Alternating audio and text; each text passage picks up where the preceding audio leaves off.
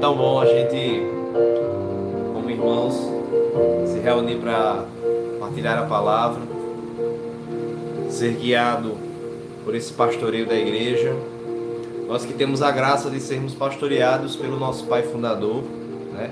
é o diretor espiritual da comunidade e, portanto, carinhosamente a igreja né, fala, diz, né, assim, para que a gente se sinta mais íntimo com o nosso diretor espiritual, fala do pai espiritual, portanto a gente tem um costume, não é tradição, não é regra, não é nada, é, para que a gente chame o diretor espiritual de pai espiritual, se desejar. Né? E na nossa comunidade a gente chama de pai fundador. Né? E temos a graça de termos esse pastor, né?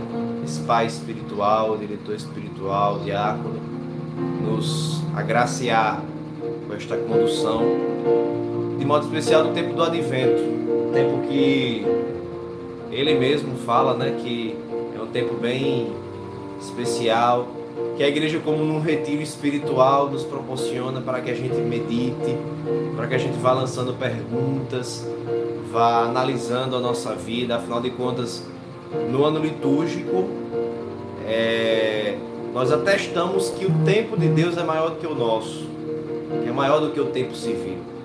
Por mais que cada um esteja aí, esteja aí na sua, na sua realidade de trabalho, né?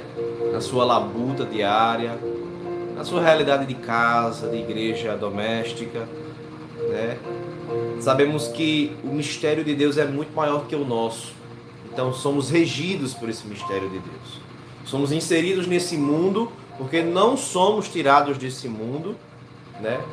O próprio Jesus fala: "Eu não vos peço que vocês sejam retirados desse mundo, sejam excluídos desse mundo, mas que vocês sejam inseridos e façam parte e vão mudando, vão vivendo, vão se decidindo por Deus nessa realidade que você está. E a decisão se passa em todas as realidades, vocações, a nossa vocação particular como adorador, que adora no dia a dia, que adora na sua na pequenez do seu trabalho, no ordinário, isso que faz grande, né? O menino também tem João Batista também, é que tá lá em Manaus, é a impressão minha. Ele nem se apresenta. Né? Quem? Ah, rapaz. Ah, tu tá no Rio, é? Menino, agora que eu tô vendo, rapaz. Rapaz, que graça. Tá certo. João Batista é muito mal educado, ele nem aparece, não dá nem tchau. Tô brincando, João, tô brincando. Tá trabalhando, né? Eu sei, fazendo os ovinhos, velho. Cuidado pra não quebrar, viu? Que Evelyn quebrou os ovinhos de... daqui de casa, rapaz, os bichinhos tudinho. Mas voltando ao que eu tava falando, né? É... A gente ter a graça de poder atestar que o tempo de Deus é maior do que o nosso. E na nossa, na nossa realidade, como eu estava falando, é a gente ir decidindo por Deus. Nos deixar ser preparados pela graça que também vai nos movendo a esse mistério da espera de Deus. Porque o advento é esse tempo de espera. Este tempo que vem, mas sem excluir a nossa realidade. Né? Entramos no mistério do tempo, mas de uma maneira teológica.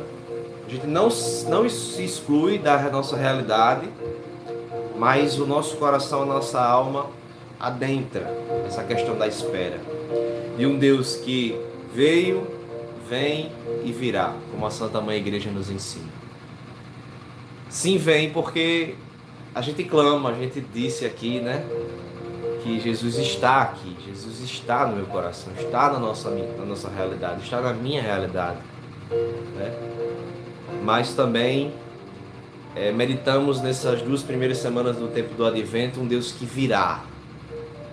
Um Deus, já celebramos um Deus que veio, mas celebramos esse tempo e meditamos de acordo com a palavra um Deus que virá. Então, as leituras ela tem essa perspectiva apocalíptica, escatológica, da parousia de Deus, né? ou seja, do fim do mundo que não é um fim do mundo ruim, certo, gente? A gente tem essa essa mundanidade da nossa cabeça achando que o fim do mundo é uma coisa ruim. O fim do mundo, para gente que crê, que tem esperança, que está caminhando, que está indo, que está dando seus passos? A gente que é cristão, nós somos católicos, nós acreditamos que o fim do mundo é nada mais, nada menos do que a instauração do reino de Deus. Então, esperar por isso, preparar o nosso coração. Tá bem, minha irmã, Deus te abençoe. É... Amém. Unidos em Cristo. É... E se preparar para isso é engrandecer a nossa fé, é fazer sentido a nossa fé, sabe? É realmente colocar alegria quando muitas vezes nós temos as dificuldades quando nós muitas vezes estamos não estamos entendendo, está confusa a nossa caminhada. Nós estamos meio que cegos, tateando ainda no espelho turvo, como diz é, São Paulo lá na primeira carta de Coríntios. E a gente não entende, isso deixa a gente angustiado, preocupado. A gente vai sofrendo as desditas da vida, sofrendo as consequências dos pecados dos outros que nos, que nos atrapalham bastante que nos acusam muitas vezes com os nossos pecados que, como a liturgia fala, retardam a vida de Cristo, retardam essa, essa iminência de Cristo que está comigo. Né? As, as decisões erradas dos outros, as consequências das decisões erradas próprias, minhas. Né? Tudo isso vai fazendo com que me deixe desanimado, acabe aquele fervor, me deixe desanimado, vai que meio que acabando, porque assim, no, no ano civil nós estamos acabando o ano, né, gente? Então, se a gente vai acabando o ano, parece que também, psicologicamente falando, a gente vai também meio que acabando também meio que as energias, as baterias. Quem já não se pegou assim? Eu já me peguei várias vezes. Acabando um fim de ano, parece que as energias vão, ó, meu amigo, é coisa por cima de coisa e você diz assim: não, não, não aguento mais não, acaba esse ano logo. Vem logo as férias, vem alguma coisa, dá um renovo e tudo, e você fica meio que. Mas é aí é que está o tempo do advento, o mistério do tempo do advento. E eu queria. Eu queria trazer a palavra de acordo com o que eu introduzi aqui com vocês nessa realidade, nessa ótica. O evangelho de hoje está lá em Mateus, capítulo 9, versículos 27 a 31. Mateus, capítulo 9, versículos 27 a 31. O evangelista nos diz assim: Enquanto Jesus seguia adiante, dois cegos o seguiam gritando: Filho de Davi, tem piedade de nós. Quando entrou em casa, os cegos se aproximaram e Jesus lhes disse: Credes que posso fazê-lo? Responderam: Sim, Senhor. Ele lhes tocou os olhos, dizendo: Que aconteça como crestes. Seus olhos se abriram e Jesus os admoestou.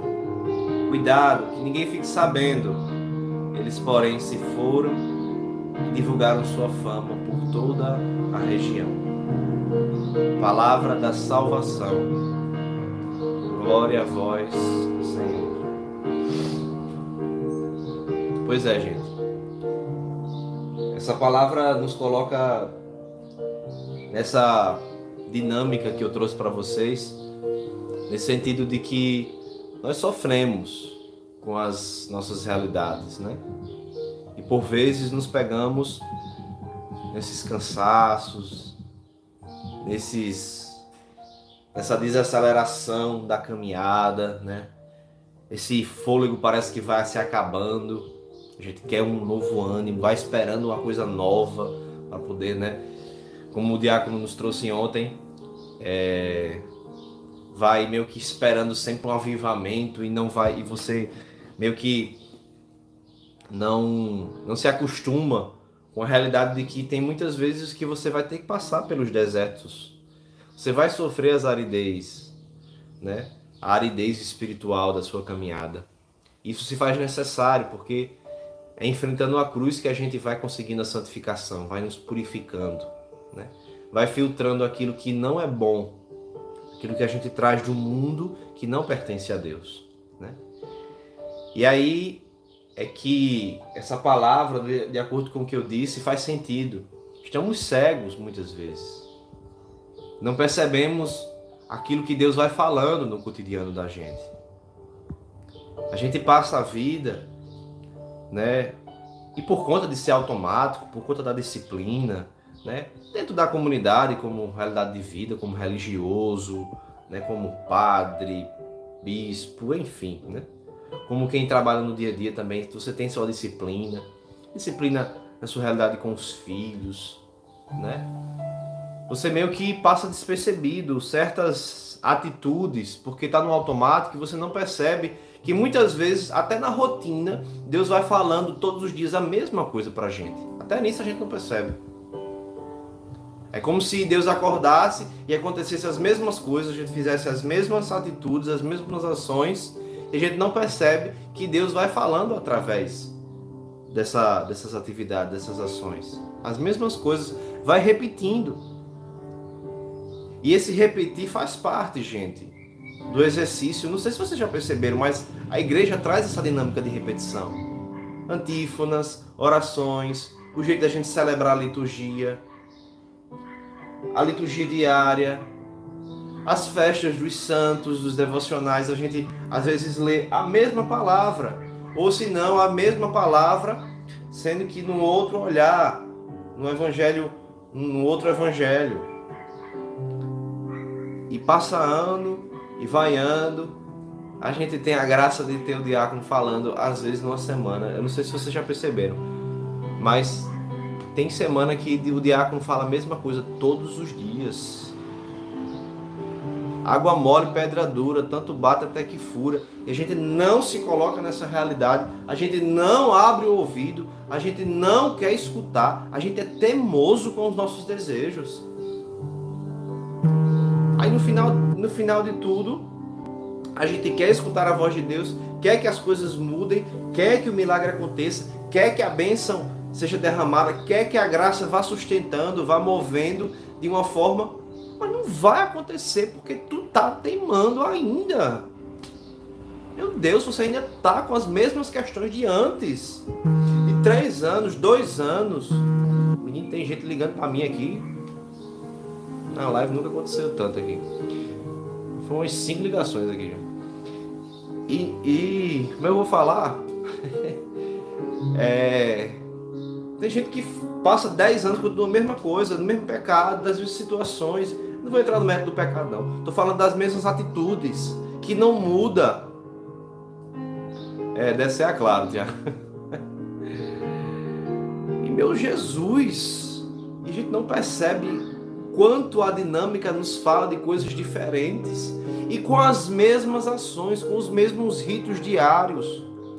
A gente não percebe, a gente não dá valor, a gente não abre ouvido, a gente não quer mover, a gente fica com raiva, a gente fica com birra, a gente vai procurar os outros, a gente vai fofocar, a gente vai fazer que nem os, que nem os cegos aqui, depois de Jesus ter alertado. Olha só na mesma frase que Jesus disse: vão embora, né?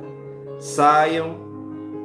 É, é, aliás, no mesmo versículo, perdão, eles falam, Jesus fala, enquanto saíam, perdão, seus olhos se abriram e Jesus admoestou: cuidado que ninguém fique sabendo. Na mesma hora que eles receberam o milagre, na mesma hora, no mesmo versículo, Jesus diz: não saiam avisando a ninguém essa tradução é uma tradução diferente porque é, é da Bíblia do Peregrino, que eu gosto de, de, de ler com ela.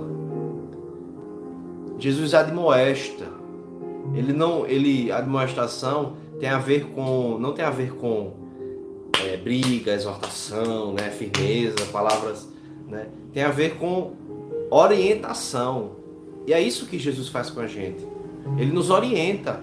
Porque no final das contas, é você que faz, a, sua, a decisão é sua. os anos vão passar, viu? Os anos vão passar, vão continuar passando, a comunidade vai passar, a igreja física passa, o que vai permanecer? O carisma, o caminho de santidade, espiritualidade. O que vai, que vai continuar? A igreja de Cristo, o corpo místico, o mistério do corpo de Cristo. A palavra de Deus fica, o Espírito Santo fica, Cristo fica, a sua promessa fica. Mas a nossa vida, gente, ela passa. Não adianta não. E a gente está cego. No primeiro, na primeira leitura de hoje, no livro do profeta Isaías, esse tempo, esse tempo da vinda, da parousia de Cristo que Isaías profetizava com a primeira vinda de Jesus, mas dentro dessa ótica nossa hoje, né, da primeira semana, da segunda semana do tempo do Advento, uma perspectiva escatológica, ele fala, nesse tempo, os, os cegos vão ouvir, os surdos, os cegos vão ver, os surdos vão ouvir. Por quê? Porque a gente está surdo, a gente está moco. E não é questão de gritar. João Batista gritava no deserto. Era uma voz que clamava no deserto. João Batista, ele proclamava. Certo? Eu vou até trazer uma palavra aqui que me chamou a atenção na hora que eu estava meditando, que está lá em Lucas, Lucas 11, que tem a ver com o fechamento desse ciclo, certo? Teológico é justamente, gente, a questão do. É justamente a questão de, de a gente não entender coisas que precisam ser abertas nos nossos ouvidos para a gente escutar e a visão ser voltada, né? Voltar a visão. Que ele fala, Jesus estava expulsando um demônio que era mudo. Quando o demônio saiu, o mudo falou e a multidão ficou admirada.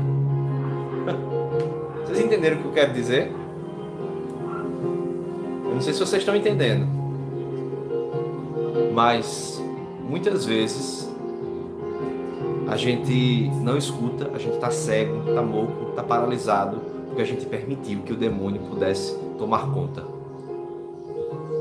Aí eu vou entrar na questão do pecado agora. Se lembra das, das perguntas que a gente lança nessa reflexão do tempo do advento, nesse retiro espiritual que estamos vivendo? Como é que a gente está esperando a vinda de Cristo? Como está meu coração? Como é que está seu coração? Como é que estão as minhas decisões diante de Jesus? Né? Aí a gente não vai escutando, a gente vai deixando, Deus vai falando, Deus vai repetindo, vão acontecendo as coisas. Porque nós saímos da vontade de Deus, gente. Quando a gente sai da vontade de Deus, pode ser até que a gente não peque, mas a gente está saindo do redil. Quando a gente sai do redil, a palavra é muito clara. A gente é algo fácil do lobo. E se depender da gente, como ovelha, que é desorientada, que é perdida, meu amigo, a gente é abocanhado. A tentação vem, a gente não aguenta. Quando vê o inimigo pega a gente de cheio, a gente entra no pecado e fica ali, e o pecado vem e mascara muita coisa, porque o pecado é bom. E a dinâmica de Deus é totalmente contrária. E aí, quando a gente vive no pecado, gente, para o demônio influenciar, para o demônio deixar cego, mais, mais cego do que a gente já estava, é muito fácil. E aí, o pecado vai influenciando nosso coração de uma maneira que o nosso coração já não tem mais tato para as coisas de Deus, até visualização, inspiração. Isso é, olha, isso é coisa de igreja, isso é, isso é teologia, gente. Se o meu coração está sujo, se o meu coração está em pecado, a minha boca vai falar aquilo que o meu coração está cheio. Então, meus dons, meus talentos, tudo que eu vou fazer, o meu trabalho, na minha casa, na minha vocação, no meu, no meu servir, tudo vai ser adoecido pela influência que Satanás colocou por conta de muita coisa que a gente não fez e a gente não percebe. Parece que a gente tem que falar de maneira forte para a gente entender que sair da vontade de Deus, não querer escutar, não querer enxergar o que Deus quer, mesmo desorientado, mesmo não entendendo, mesmo dizendo assim: meu Deus, eu vou ser teimoso, teimoso, teimoso de, de bater a cabeça nisso aqui de novo, porque Deus está pedindo. É. Aí a gente, se a gente não perceber isso, a gente vai continuar. Aí pode, meu amigo, você pode rezar com voga, com, com a intercessão todinha, pode, melhor intercessão do mundo, pode com o padre fulano, com o diácono, botando na mão. Já pensasse, o diácono, padre George, padre Fábio Galdino, padre Fábio Calixto, padre Ivanaldo, menino, tudo botando nas mãos da tua cabeça assim, hein? Meu amigo, se tu tiver com um cão no couro, eles podem proclamar o que quiser, meu amigo. Tu tiver com o olho fechado, com o ouvido fechado, o olho fechado, cego, meu amigo, tu vai escutar e tu vai entender até o que eles falaram literalmente no, na, na tua, de forma clara, assim, na tua frente. E você não vai escutar, você vai escutar e vai distorcer, porque não é você mais. Vou fazer uma alusão aqui, tá? Pra ninguém ficar achando que eu estou botando um demônio no coração de todo mundo. A palavra nos diz: já não é mais Cristo, já não sou eu mais que vivo, é Cristo que vive em mim. Coloca isso no lado contrário. já não sou eu mais que vivo, mas é. Né? Até a oração vai ser distorcida. Quando tu for rezar, quantas vezes já me peguei dessa forma? Com o coração angustiado, com o coração nervoso, com o coração impaciente, com o coração teimoso, com o coração distante das coisas de Deus, distante da vontade de Deus. E quando eu fui rezar, o coração estava totalmente adoecido. Aí, aí nesse momento eu, eu acabei muitas vezes decidindo coisas fortes, coisas, vou ser um pouquinho redundante, eu, decis, coisas decisivas da minha vida Coração adoecido? Meu amigo. Não vou, eu não vou conseguir. Então pode ser Deus e o mundo falando para eu ir e eu não vou. Pode ser Deus e o mundo falando para mim, não vai, eu vou. Aí você diz, Diego, possa ser que eu esteja nessa situação. Porque ninguém sabe. Só quem soube os corações é Deus. Por isso que um, um, pastor, um profeta, alguém que conduz a vida de alguém ou de alguém, né? Ele precisa, ao mesmo tempo que ele inserisse na vida da pessoa, ele também precisa saber que a decisão do fim de tudo é da pessoa. Vai ficar triste, vai ficar angustiado, vai, mas no final de tudo é você e Deus, como nosso Pai está nos ensinando. Aí, durante esse turbilhão, o melhor a se fazer, gente, é parar. É parar. E no tempo espiritual que estamos vivendo, nesse retiro espiritual do advento que estamos vivendo, fazer essas perguntas de como está a minha vigilância, o meu olhar, a minha atenção com as coisas de Cristo. É você assim dizer, Senhor, eu, eu não quero mais ficar pensando por mim, eu não quero mais ficar decidindo, eu não vou botar um pé na frente aqui, eu vou parar um pouquinho, vou escutar, eu vou silenciar um pouco, né? Eu vou repensar algumas situações, eu vou me centralizar-se, me, me centralizar em ti, não me centralizar em mim mesmo, nas minhas questões. Eu deixo, eu deixo até de ser, de ser egoísta, eu faço até um processo de, de tirar esse, esse egocentrismo dentro de mim, essa questão egoísta de que tudo é comigo, tudo vai acontecer comigo, eu que sou o cego, eu que sou o mudo. Peraí, é, vamos lá, para um pouquinho, sabe? Refaz. E aí quando as coisas começarem mesmo ainda na, na, rotina do dia ainda, viu gente? Não estou falando de você ir para um, um Monte Cassino, né? Lá no Monte Carmelo, só com o barulho dos ventos do deserto, você agora preparar uma antífona e agora não escutar mais nada, nenhuma música, nenhum fone de ouvido e ficar em silêncio. Não, você não vai conseguir fazer isso, né? Vai para o Monte Carmelo, você tem que, no mínimo, aí, custear uma passagem de 12, 12 mil reais, né? Uns 20 mil contos, só para tu ir para a Terra Santa. Então, desconsidere isso, né? Monte Cassino, outra coisa. Se bem que as passagens aqui no Brasil estão mais caras do que você viajar internacionalmente, né? Então, vamos tirando essa realidade de que você vai esperar ir para um, uma cartucha, um, lá para um, né? lá para um deserto, porque a gente faz isso, né? A gente precisa silenciar. Agora eu vou lá para a comunidade, quando não tiver ninguém, vai escutar. Não, gente, é fazer silêncio onde tu tá. Calar, calar as vozes que dão valor a você demais, que dão muito, muito sustentação, né? Mental e teológica de tudo aquilo que você está fazendo, né? Claramente, silenciar, silenciar o coração é isso, gente. É continuar a vida que você tem. É muito bom, né? Vocês aí no trabalho dizer assim, peraí, peraí, chegar pro seu chefe ou quem é autônomo, né, dizer assim, não, eu vou, eu vou me dar um tempo, eu vou, vou parar uma semana. Aí nada, mano. tem tanta coisa para tu resolver. é um dia. Falaram até aqui um dia da Terra da Promessa, ótimo, também é uma sugestão. Ir para a Terra da Promessa, silenciar um pouquinho e veja, é só um tempinho. Mas não adianta nada, você ir para lá silenciar, mas a cabeça voltar com cheio de coisa. Ou seja, calar tudo que tem dentro de si. Na sua rotina, voltar na rotina diária, no seu cotidiano, de tudo aquilo que você tem, as suas questões, na sua vocação, na sua realidade de vida, e dizer assim: Pois bem, eu não sei se eu estou certo ou estou errado, mas eu vou deixar né, que Deus vá me conduzindo. Como diz aquela música, né? O meu amanhã não pertence a mim. Né? Amanhã pertence a Deus e depois clamar a Deus e dizer: o barco já está andando, Senhor, então eu quero ir, eu quero seguir. Eu quero seguir. A partir daí, você vai percebendo que seu coração vai ficando molinho. Estou falando por experiência própria, de coisas que eu já vivi. Partilhei com fulano, cicrando, tudo, mas não de nada.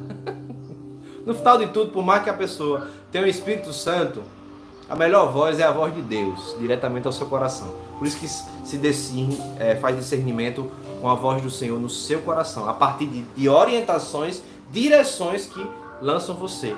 Aí você começa a ficar mais abestalhado, o que você partilha com o outro já não, já não é mais escândalo para você, porque você não quer mais você não quer mais estar naquela pose de que ah, né, eu sou certo, eu, eu sou o melhor, eu estou caminhando bem, eu faço as minhas melhores decisões. Não, você vai tranquilo agora, você vai dizendo, é, eu passei por isso. Eu passei por essa situação, eu estou passando por isso. Eu não sei o que Deus quer, mas eu estou indo, vamos lá, né? Tô, tá bem, meu irmão. Vamos na graça, né, meu irmão? Passei por umas situações, mas vamos, vamos embora, vamos, vamos crescer, vamos procurar mais profundo. Vamos concluir esse ano agora, dentro do Senhor. Vamos renovar o que Deus tem para mim. Vamos viver esse enxergo de uma forma diferente, como eu nunca vivi nesses anos todos. Sabe? Ou seja, é você fazer essa dinâmica quando você está tão abestalhado, as pessoas fazem tanta coisa com você já e você nem liga. Deus vai fazendo, remexendo, estribuchando você no chão. Você já não está mais nem aí, porque você já está você já está entendendo que, ó, essa a leveza do Espírito já está te conduzindo e você já voltou ao redil. Ao redil. Aí você vai buscar confissão, você vai pedindo perdão a Deus. Quando vê, no final de tudo, Deus vai te chamar e vai dizer: Deixa eu te curar. Aí você se cura. Aí você vai perceber: Meu Deus, olha só. Deus queria me curar daquele jeito e não desse jeito. É, tá vendo como é melhor? Tá vendo como foi melhor esperar? Como foi melhor colocar as coisas em Deus? Tá vendo como foi bom, necessário eu silenciar, deixar de ser teimoso, teimosa. Então, em adoração, deixa de teimosia. Em adoração, deixa de ser teimoso. Para de ficar fazendo as coisas do teu jeito, segundo a tua pose. Desce do cavalo, príncipe da Pérsia. Desce do cavalo, Saulo. Tá descendo não. Deus vai te derrubar. Deixa Deus te derrubar. Permita-se. Quando vê, Deus te chama. Aí você vai dizer: Sim, Senhor, eis-me aqui. Olha, chorando aos prantos porque você não consegue. quando você já está na vontade de Deus e você nem percebeu, porque você fez o caminho. E a graça, a beleza do cristianismo é a gente viver esses processos de queda e levante, de ir para a esquerda, mas voltar ao centro, de ir para a direita, mas voltar, de parar, mas dizer assim, tomar um fôlego e ir novamente. É de desfazer os caminhos que Deus preparou, mas fazer e no final de tudo ser aquele filho que diz para Deus: Não, não vou não. Mas no final de tudo foi, porque quis fazer a vontade do Pai. Amém? Eu acho que isso é o suficiente para a gente entender quanto Deus precisa mover o nosso coração e a gente atestar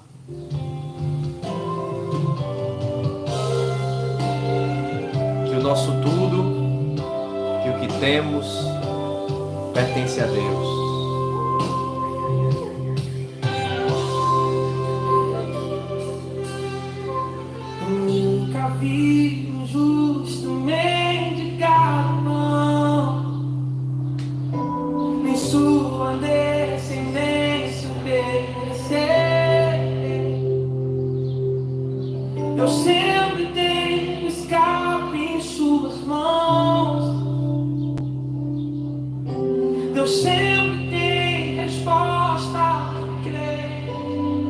Isso. É, preciso aprender a confiar. Aprenda a confiar. Humildade é isso. Permitir que Deus vá agindo em você. Na sua realidade, com o que você tem.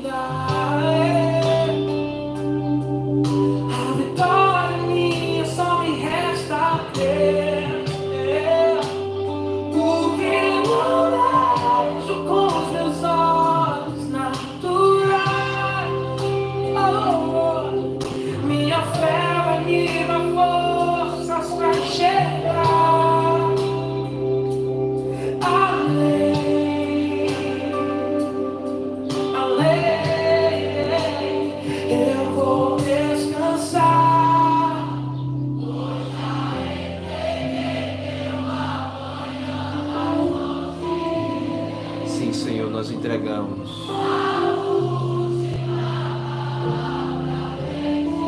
Tudo, A última resposta tudo, de Senhor, tudo vem de Ti. O meu sustento vem de Ti, Senhor. Nós clamamos a Tua graça, Senhor.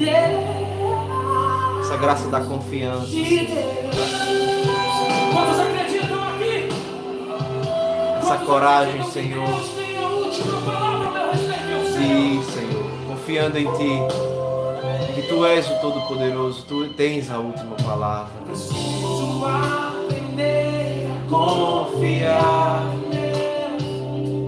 Que o Senhor nos abençoe. Nos livre de todo mal. E nos conduza à vida eterna. Em nome do Pai, do Filho e do Espírito Santo. Amém. Shalom.